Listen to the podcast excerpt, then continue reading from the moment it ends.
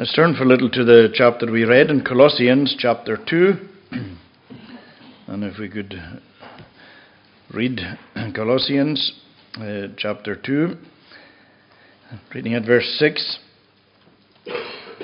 Therefore, as you have received Christ Jesus the Lord, so walk in him, rooted and built up in him, and established in the faith, just as you were taught, abounding in thanksgiving. Paul, as we know, was a great encourager. We often tend to think of Barnabas as being the great encourager, and Barnabas certainly was a great encourager. Uh, but so was the Apostle Paul. Sometimes we tend to think of Paul more like an enforcer, uh, because sometimes his writings were uh, they could be quite harsh. But Paul was never harsh or critical just for the sake of it. When Paul, and go through some of his letters, whether it's like the, to the church in Galatia and sometimes to some of the, the, the church in Corinth, uh, some of what he was saying could be quite cutting and very much to the point. But Paul wrote in this way in order always to correct error, and he was always seeking the building up of the church, the building up of the Christians, and seeking to, to lead them in the right way. And so that's why Paul was sometimes people tend to think of him more as a kind of an, an enforcer rather than an encourager. But when you begin to look at Paul's writings, every letter really, it is so full of encouragement. And uh, Paul is encouraging the Christians here. And of course, part of the reason why Paul, Paul's ministry involved a lot of encouragement was that uh, the church was living in very difficult times. It was tough being a Christian uh, in the early days in, its, in the days of the infancy, you could say, of the Christian church. Uh, the fires of persecution were beginning to burn, and uh, many people were suffering as a result of becoming Christians. People were losing their rights, their privileges, their jobs, and very often their freedom and their lives. So it was a tough environment, and Paul was very conscious that as the Christian faith was beginning to spread and develop, that it needed, it needed to be kept uh, from error and had to be kept in the right way and the people encouraged. And so you'll find there's a lot of encouragement in Paul's writings. And uh, Paul, of course, wrote uh, mostly from prison. And when he was in prison, he would have time to think, to reflect on how things were and uh, so it gave him an opportunity uh, to really get to grips with how the churches were. And of course, we know that he had the mind of the Lord as, as, as he wrote. So, Paul, as we say, very, was very conscious that the forces of darkness were out to try and destroy the Christian faith. And in many ways, we're living, although we're not living in the times of like the times of the Roman persecutions, there are places in this world that are the, the Persecution is, is ferocious and very intense against the Christian faith. And even in our own day, here in our own land, we're very aware that uh, the more and more the influence of the Christian is becoming less and less. And uh, we're living in a, a society that uh, would want, very many would want that uh, Christianity would, if a person's going to be a Christian, they'll say that's all right as long as you're a Christian in your own home, in your own church, but don't bring your Christianity into the workplace. Don't bring it into uh, society at large. Feel free to worship, but keep that to yourself. And uh, there are many people who have this idea that they want God moved out uh, from society. And you know, this, you can't think of something worse than to try and remove God out of society. And uh, the worst thing that can happen to a nation is the Lord will say, All right, I'll give you what you want. If you don't want me, I will pull back. I will take my presence away. I will take my influence away. I will leave you to yourselves, to your own judgments, to get on with it yourself. And when you think about it, there's, there's not much worse that could happen. And that is why we really need to pray uh, that the Lord will never leave us and that He, he will always be a presence uh, for good within, within our society. So, as we say, Paul is encouraging the church. And in verse 5, he's saying, For though I am absent in body, yet I am with you in spirit, rejoicing to see your good order and the firmness of your faith in Christ. So the news that Paul was getting of the church was good, and that they were firm in Christ, and he, this, this made him rejoice. Uh, and you know, that's one of the wonderful things we take, we so often take for granted, is the kind of minds we have. We can go anywhere in our mind. And do we, do we really stop to think of how wonderful that is? That we can, in a moment, our mind can go to Australia, can go to any, we can travel the seas, continents, we can go from prison to palace, we can go anywhere in our mind. And it's, it's, an, it's an incredible blessing that we have, where we have this ability just at any moment to go anywhere. And with that, it, that is, of course, we bring this into the spiritual realms where we can think of anybody, not just transfer our mind to places and to what's going on, but to people. And of course, this is part and parcel of the Christian life, the Christian faith, is where we, we think of people and we pray for people, and it's if, as if we were there with them and we're able to pray for people all over the world. And that's one of the, the wonderful privileges that we have. And that's what Paul was doing in prison. He was uh, very conscious of these different churches, the groups of Christians in these different places in Ephesus and Galatia and in Corinth and in Colossae. And so he was writing to them. And uh, but again, he's saying, he's telling of how his mind is going uh, to them and he's rejoicing in spirit with them. And then in verse 6, Paul gives us here uh, really a definition of what it is to become a Christian. Because it says here, uh, therefore, as you received Christ Jesus the Lord. Now, the Bible tells us that good unto all men or good unto all people is the Lord. And today there's many people who don't think that God is good. And there are many people who don't think about God at all. But the Bible makes it very clear to us that it's in Him that we live, that we move, that we have our being. All that we are in this world is as a result of Him. And so it's, it's imperative that we, that we dwell on that and we give thanks to God for all that He has given to us. But the greatest thing, of course, that he has given of all is the great gift of salvation, and that is his Son, the Lord Jesus Christ. And uh, that is, I think, what we have to understand, and I think it's one of the hardest things for people to understand. When you're trying to explain to somebody what it is to be a Christian, I think one of the hardest things for people to get hold of is that salvation is a gift. And what do you do with a gift? You receive it. When you, it's not a gift uh, if you don't receive it. Re- the gift, uh, uh, receiving is an essential part of any gift. If I was to come to you with some particular gift and I said, look, here you are, and you were to say, oh, well, that's very kind of you, but actually I don't want it. That gift wouldn't become yours. You would reject it. And sadly, that's what an awful lot of people are doing with the great gift of Jesus Christ. Because the offer of salvation comes out. And God has said, I have sent my Son, the Lord Jesus Christ, into this world. Jesus himself says that He is the way of salvation. I am the way, the truth, and the life. And in, He invites people to come to Him. And it is in order, we, we, to become a Christian, you receive Jesus Christ by faith. And this is a problem because we think we have to do something. That's our nature. To work, to do. God, they say to yourself, but I've got to do something.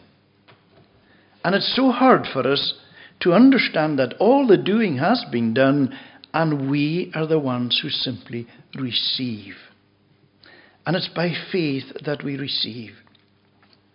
And that's sometimes very difficult. And it's, it's when you become a Christian that you realize how simple it is.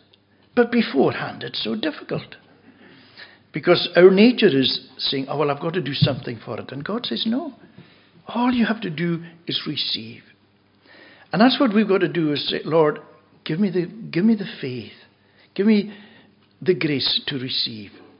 And you know, you might be a Christian here for many years. And today, well, I'm not meaning just today, but maybe even today, you're saying to yourself, you know, I don't know if I'm a proper Christian. Because when I started out, I didn't. I hear some people give their testimony, and I didn't have. I can't think of any time that I just that I did laid hold upon the Lord in a proper way. And maybe I've never really begun. And sometimes God's people can be tormented with that. But you see, it comes back to this that in, in, that's true in a sense. You didn't do anything, but you received Jesus. And part of the proof of the pudding in that you received Jesus is that you're continuing to follow him. All these years down the line. And there have been plenty times when you could have turned round and gone back. But you never did. Because you're following. Why? Because His grace touched your heart and you received Him by faith. And you might not have been conscious of a particular moment, but your heart is that's where it's maybe from a child, from a young age. This is what's happening. You've been going out after Him. And you can't turn away. It's like Peter said, To whom else can we go? Because you've got the words of eternal life. You've been elsewhere. You know that there's no one else that you want to follow. So it's, it's a receiving. Becoming a Christian is receiving Jesus. And the proof of having received him is that you follow him. And as Paul then goes on to say, as you have received Christ Jesus the Lord, so walk in him. now, if, if we're walking, if, you, if you're going to walk anywhere, you, you walk from a starting point. And that's what happens within our Christian walk. There's a point where we start walking. Maybe, maybe for some of you here, maybe you started so young you can't, you can't remember a particular time when you weren't walking in that way. But the thing is, as a Christian, you're walking. You're walking in a particular direction. You're walking uh, following the Lord Jesus Christ. We're on a journey, a journey to glory. So every day we're walking by faith. We're not to be stopping or loitering, but we're to be making progress. We're to be moving on, going all the way because we have a distance to cover. There's a lot of ground to cover as we journey on our way home. And as we walk, we're to forget the things that are behind, and we are to press toward the mark of the prize of the high calling of God in Christ Jesus. And so it tells us here that as you have received the, the Christ Jesus the Lord, so walk in him, rooted and built up in him. Rooted and built up in him. Now, as we grow into Him. The more we grow into Him, the more the roots, the root of our faith, the deeper it goes, the stronger our faith becomes. Uh, and this is absolutely essential uh, in our Christian faith. Because we live in a world that is full of trials and temptations and difficulties and sorrows and all kinds of things come along. And there are loads of things that have come into your life that have shaken your faith. There have been days, there have been periods where your very faith was shaken. But you know, after these periods, you come out stronger.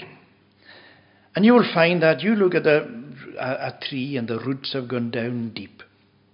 And the wind will come, and that tree, sometimes you'll hear, sometimes you'll hear the trees creaking and they're lurching maybe with the strength of the wind, but they remain. Sometimes they don't, they fall. But very often they'll remain steadfast there because the roots have gone down so deep. And that is, that is what is important in our Christian life that we are rooted in Jesus Christ, that we're really rooted into Him. And uh, the, the wonderful thing to know is that the Lord Jesus Christ when, when we receive Jesus, that's exactly what happened. We receive Him forever. when we come to faith, it's not just that we receive Jesus for a little, we receive him forever. He's there. And he has a special interest in us forever. And he's with us, whether we're conscious of it or not, he's with us all the time. Through the Spirit, he's within us, but he's also in heaven interceding for us. He's praying to the Father on our behalf all the time. Just as Jesus prayed for Peter, remember before the Peter fell badly in his denial of Jesus? Jesus said to Peter, Simon, Simon, he said, you know, Satan has desired to have you that he will sift you as wheat. But I have prayed for you that your faith won't fail. He didn't pray that he wouldn't fall. Peter fell badly. But he prayed that his faith wouldn't fail. And that's exactly how it was. Peter's faith, although he collapsed in what he did, and he went out broken hearted into the night, into the darkness of the night, weeping bitterly at how he denied his Lord with oaths and with curses. But his faith didn't fail. And Peter grew on and grew on and grew on as he was restored by Jesus to become just this great apostle. You read his, his letters in 1st and 2nd Peter. And that's what the Lord is doing for you and for me as well. He is interceding on our behalf all the time. And He is presenting Himself before the Father, His finished work. And so, as we walk in Jesus, as we have received Jesus, we receive Him in all His offices. We receive Him as prophet. He's a prophet for our life. Now, what does a prophet do? A prophet brings God's word. And so Jesus is the word of life. He is the rule of our life. God's word is the rule for our lives. And so we receive Jesus as prophet, we receive him as priest. The priest's work was to sacrifice, and Jesus is both the one who sacrifices and the sacrifice himself. And so we don't look to ourselves, we look to him. And we say, Well, Lord, it's ever, everything is in Jesus. And we accept Him as King for our lives. We bow before His authority, before His rule, before His dominion, and we, we, we say, Yes, Lord. So, to be a Christian, you have to accept Jesus in these offices as a word for your life, as a sacrifice for your life, and as a rule for your life. And a Christian wants to do that. That you're happy with that. Because you know that's that's one of the great stumbling blocks for so many people. People might say, I want to be a Christian, but I still want to have control over my own life. I want it my way. And you see God's word and you say, oh, I don't like that, and you'll turn the page. Or sometimes people may say, Well, yes, I, am a Christian, but I st- feel, still feel I've got to do something myself to earn my salvation. Or people may say, you know, it's all very well, yes, I'm, I'm a Christian, but I'm not, I'm not ready to, to submit myself completely to Christ. Well, we have to. We take Jesus as our word, as our sacrifice, and as our King. These three are non negotiables in the life of the Christian. And so this is how we, we, we walk in Him. And so that as we walk, of course, we, we discover more and more of our, of our own weaknesses. But you know, the wonderful thing about being rooted up in Christ is that uh, a, tree, a tree and a house are very, very different. If you're going to build a house, or you're going to see a, a house develop and grow, you gather all the materials first, and then you bring the materials together and you build it up. But a tree it's like from the very, it's like just from a seed from a heart. It's like the heart. And it goes down and it, it grows within itself up and up and up and out. And it grows up and it grows down. And you know, that's, that's how it is with a Christian. Because it is God's seed entering into our heart, in and through the Holy Spirit, bringing Christ. And there's this little seed, and it grows and it grows. And so our faith in Jesus, it grows up and it grows down, rooted in Him, and we become firm in Him.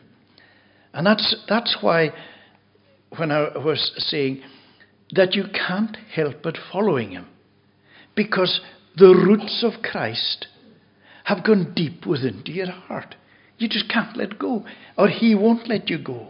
And that's, that's part of the, the reassurance that we have uh, from this. So the tree, as we say, grows down as, as well as it grows up. And again, the tree is receiving from its roots, so that the tree flourishes and grows through the roots as it, it's receiving from the ground. And so it is with Jesus Christ. Jesus said, I am the vine, you are the branches.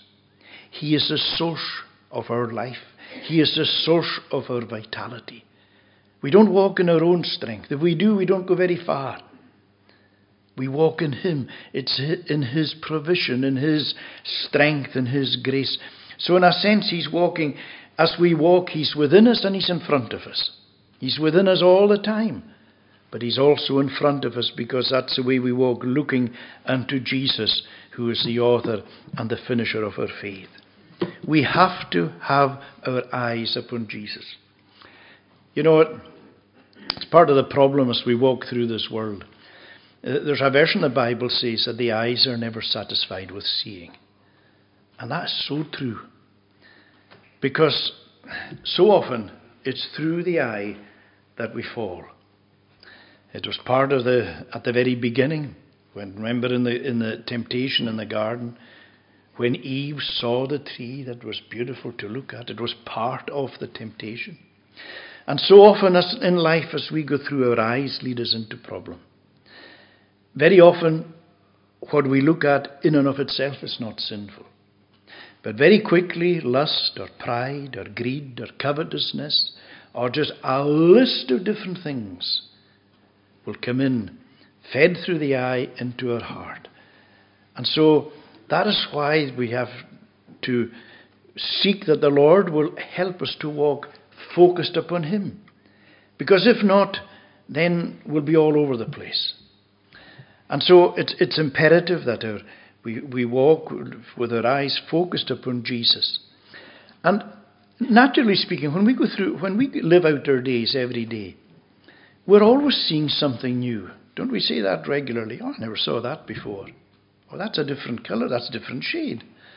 Or we, we see something like at this time of the year when the, the leaves start and going from the green into the into the yellows and the browns and so on. And they say, oh, look at the, the, the change in the colour or the change of this or the change of that. We're always saying, oh, I never noticed that before.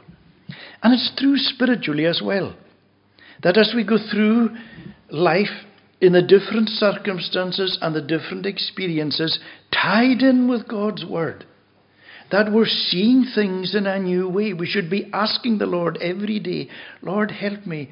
Open my eyes, as the psalmist said, that I might behold wonderful things out of your law.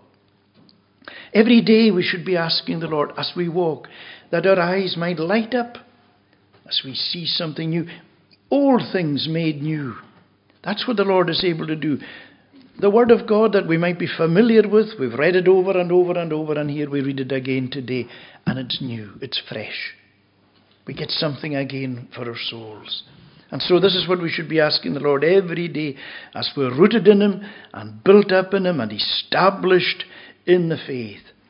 And then we see uh, that, as you were taught, abounding in thanksgiving. This is something that we are required to do, that we, that we are abounding in thanksgiving. Thanksgiving should be at the very heart of our Christian life. When we say, and every Christian should say, you know, God is good. When we say God is good, we mean it with all our heart. It's not just a statement, it's not a pious statement. But it's something we say, you know, God is good. And it's an amazing number of times I've heard Christians going through a difficult time. And I say, but you know, oh, this is tough what I'm going, but I'll tell you something God is good. And they mean it. You hear the way they say it, you know that they actually really mean what they've just said. Because it's very often in these times that you discover just how good God really is. And so there is to be this great sense of, of thanksgiving. When you go through the Bible, and you will find all the great saints, whether it's Abraham or Moses, or whether it's Hannah or Mary or David or Peter, they all knew how to praise and thank God. You look at their lives, look at their writings, and there's always that. Psalm 40, the first psalm that we sang, it talks about the, thanksgiving, talks about the song, about how the Lord took us from the fearful pit and miry clay. You know, if you're in a fearful pit and miry clay, you're bogged down. That's it, you're stuck. Can't get out. The pit of slime. But He took you, He rescued you from it. And He put your feet on a rock, solid foundation. And you started to walk. That's exactly what we're doing. But along with that, He put a new song in your mouth. And you know, once you start singing that song, it becomes part and parcel of your life. And in a sense, at the very heart of that song, there is thanksgiving. The Lord is looking for our thanksgiving. Remember when Jesus healed the ten lepers? He said to them, On you go, go and show yourself to the priest. They were lepers when they turned round from Jesus and they headed off to show themselves to the priest, which was a great step of faith on their part. And one of them, remember the Samaritan, he looked at himself and he saw he was healed. What did he do?